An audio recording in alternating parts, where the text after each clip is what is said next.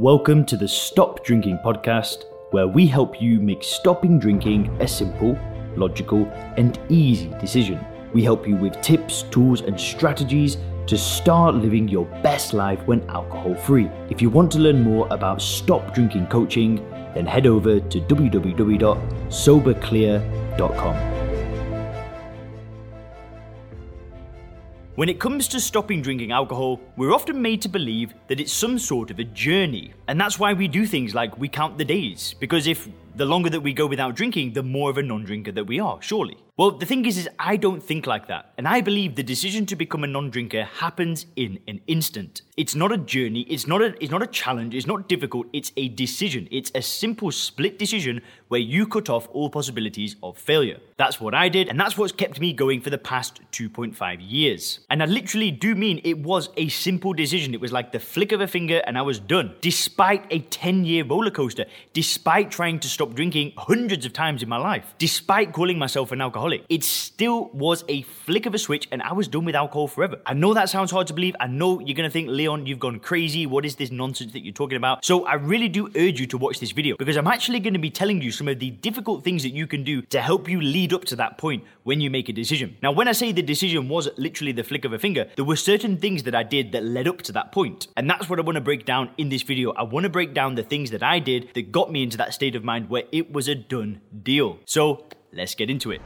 Now, the very first thing that I did, and this was probably the hardest thing that I ever did, and it was very deep introspection. What I mean by this is I really said to myself, okay, Leon, what you've been doing here just ain't working. This willpower, this calling yourself an alcoholic, giving yourself up to God, hey, listen, it works for some people, wasn't working for me, wasn't a long term solution for me. So, what I really started doing was I really started doing some introspection. I really started questioning everything that I thought that I knew. And I really looked within. I really said to myself, is this for real? Is this for real? Am I going to have to do this for the rest of my life? Am I going to keep going on this roller coaster? Am I going to keep going through the cycle of being a drinker? Am I going to make these mistakes for the rest of my life? Now, these are big, big, deep questions to ask yourself. And a lot of drinkers out there, they just don't want to do that. They don't want to go to that place in their brain. They don't want to go to that gnarly place where it's like, you know, this is pretty messed up. This is hard work. But I did that. I had to do that. I had to go through that pain to get to the other side. I had to ask myself these questions. I had to do the introspection and I really had to say, Leon, are you going to keep doing this? And I really urge you to do the same thing. And it's hard. Listen, it's painful. A lot of us don't want to do those kind of things. We don't really want to sit down and start questioning our beliefs, start questioning what the hell is alcohol doing for me. But it's imperative. It's imperative for you to do this if you want to succeed on your journey.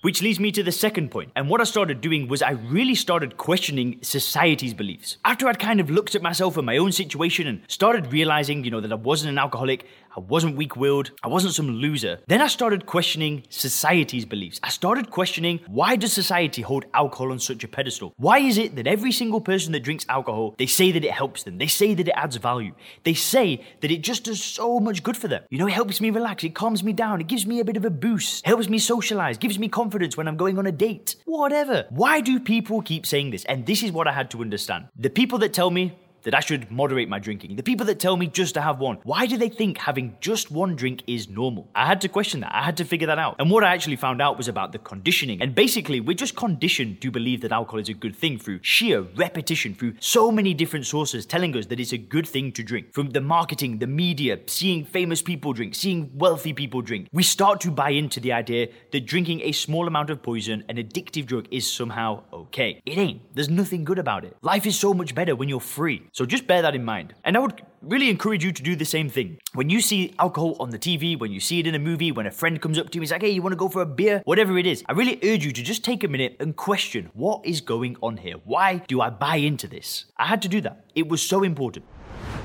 Which really leads me into the third point, and it kind of brings them together. But I actually did this through using a mental model, and it's called first principles thinking. And if you look at the diagram on the screen right now, you can see that what first principles thinking is, is it's going from a position where you're problem drinking. It's basically analyzing all of this information through studying, through reading books, through taking courses, through looking at journals, through watching videos, listening to podcasts, watching documentaries, whatever it takes. And what you do is you just break down all of these component parts until you can put it back together and then see alcohol for what it is. Because what's left? Like, if you really take away the idea that it's a good thing, the idea that it helps you, the idea that it's nice tasting, all of these things, What's left? Ethanol, a drug, a poison. There's nothing else. Because now you see it without the labels. Now you see it without the marketing. Now you see it without the conditioning. Because all that is left is ethanol. That is all that it is. It's nothing else. We just choose to buy into the idea that it's something different. But it isn't. It's just another drug. And first principles thinking, it's challenging. It takes a lot of time. But when you've done that, when you've that's what I mean is I'd gone through these things and then boom, it was a split decision. It was like,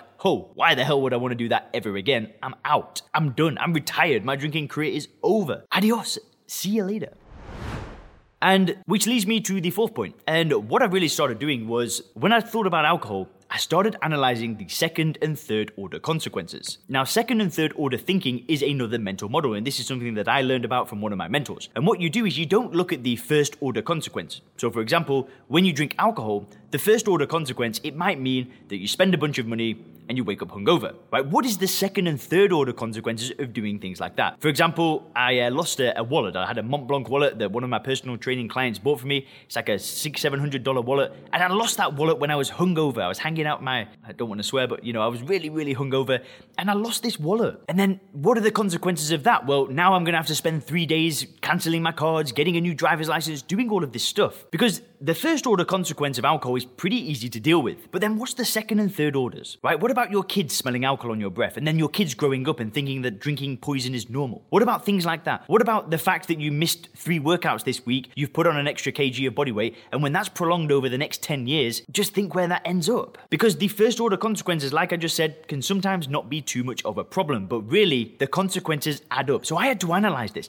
I had to realize that it's not just about that day. When I choose to drink alcohol, it's not just about the pain caused around that 24 hour period. It's the pain caused the next week, the next month, the next years ahead. Because that decision to drink ripples. It ripples and it will affect you. It will affect the people around you. It will affect your work. It will affect your health. It pretty much, for me, affected absolutely everything. Which really leads me to that key point and that key moment. And this is the fifth point of the video, and it's to go all in, right? Once you've kind of got yourself into this frame of mind, which I'm talking about right now, you have to commit, right? This is not a question of I'm trying to stop drinking. This is a question of commitment. It's like, I am done. I am finished. I'm not going back there, right? And I, am getting quite, um, passionate right now because it's really that simple, right? You make the decision to not drink when you see alcohol for what it is. There's no need for it to feel like a struggle because you're done. You've made the decision, you move on. It's that simple. But you've really got to get this message that I keep saying on the channel that alcohol does nothing for you. It can't. It never has. It never will. You know, most people aren't really prepared to do this because they hold on to ideas that alcohol helps them. They just, you know, they might understand the things that I'm saying, yet there's 5% of them that just grasps the, well, one day I could just go back to having a few. Well, one day, you know, at a wedding, I could have a little bit. What happens if I go and fly business class? I'm going to have a glass of champagne. If you hold on to that idea and you don't make an all in decision, your journey is just not going to be as straightforward. If you can just make the decision the same way that you can make the decision to brush your teeth in the morning, right? You're not going to waver that decision. If you can do that with alcohol, I'm telling you, it will be the best thing you've ever done. Which leads me to the final point of the video, and it's to truly create a life vision. Once you're into that state of mind, get the vision right. Start setting the goals. Start writing the goals for your health, for your relationship, for your business and your career, for your finances, for your spirituality. Start setting goals and just start going towards them. Okay, you, it doesn't matter how slowly you go towards them, but just take one step every day towards what you really want. Don't let alcohol hold you back, and don't let the idea that stopping drinking should be difficult hold you back as well. Simply decide not to do it and go forward. Go forward full steam ahead. Don't look back. Ignore the people around you telling you just to have one. Ignore the people around you giving off the idea that it's actually a good thing. It ain't a good thing. Get rid of it and move on. Thanks for checking out the Stop Drinking podcast by Sober Clear. If you want to learn more about how we work with people to help them stop drinking effortlessly, then make sure to visit www.soberclear.com.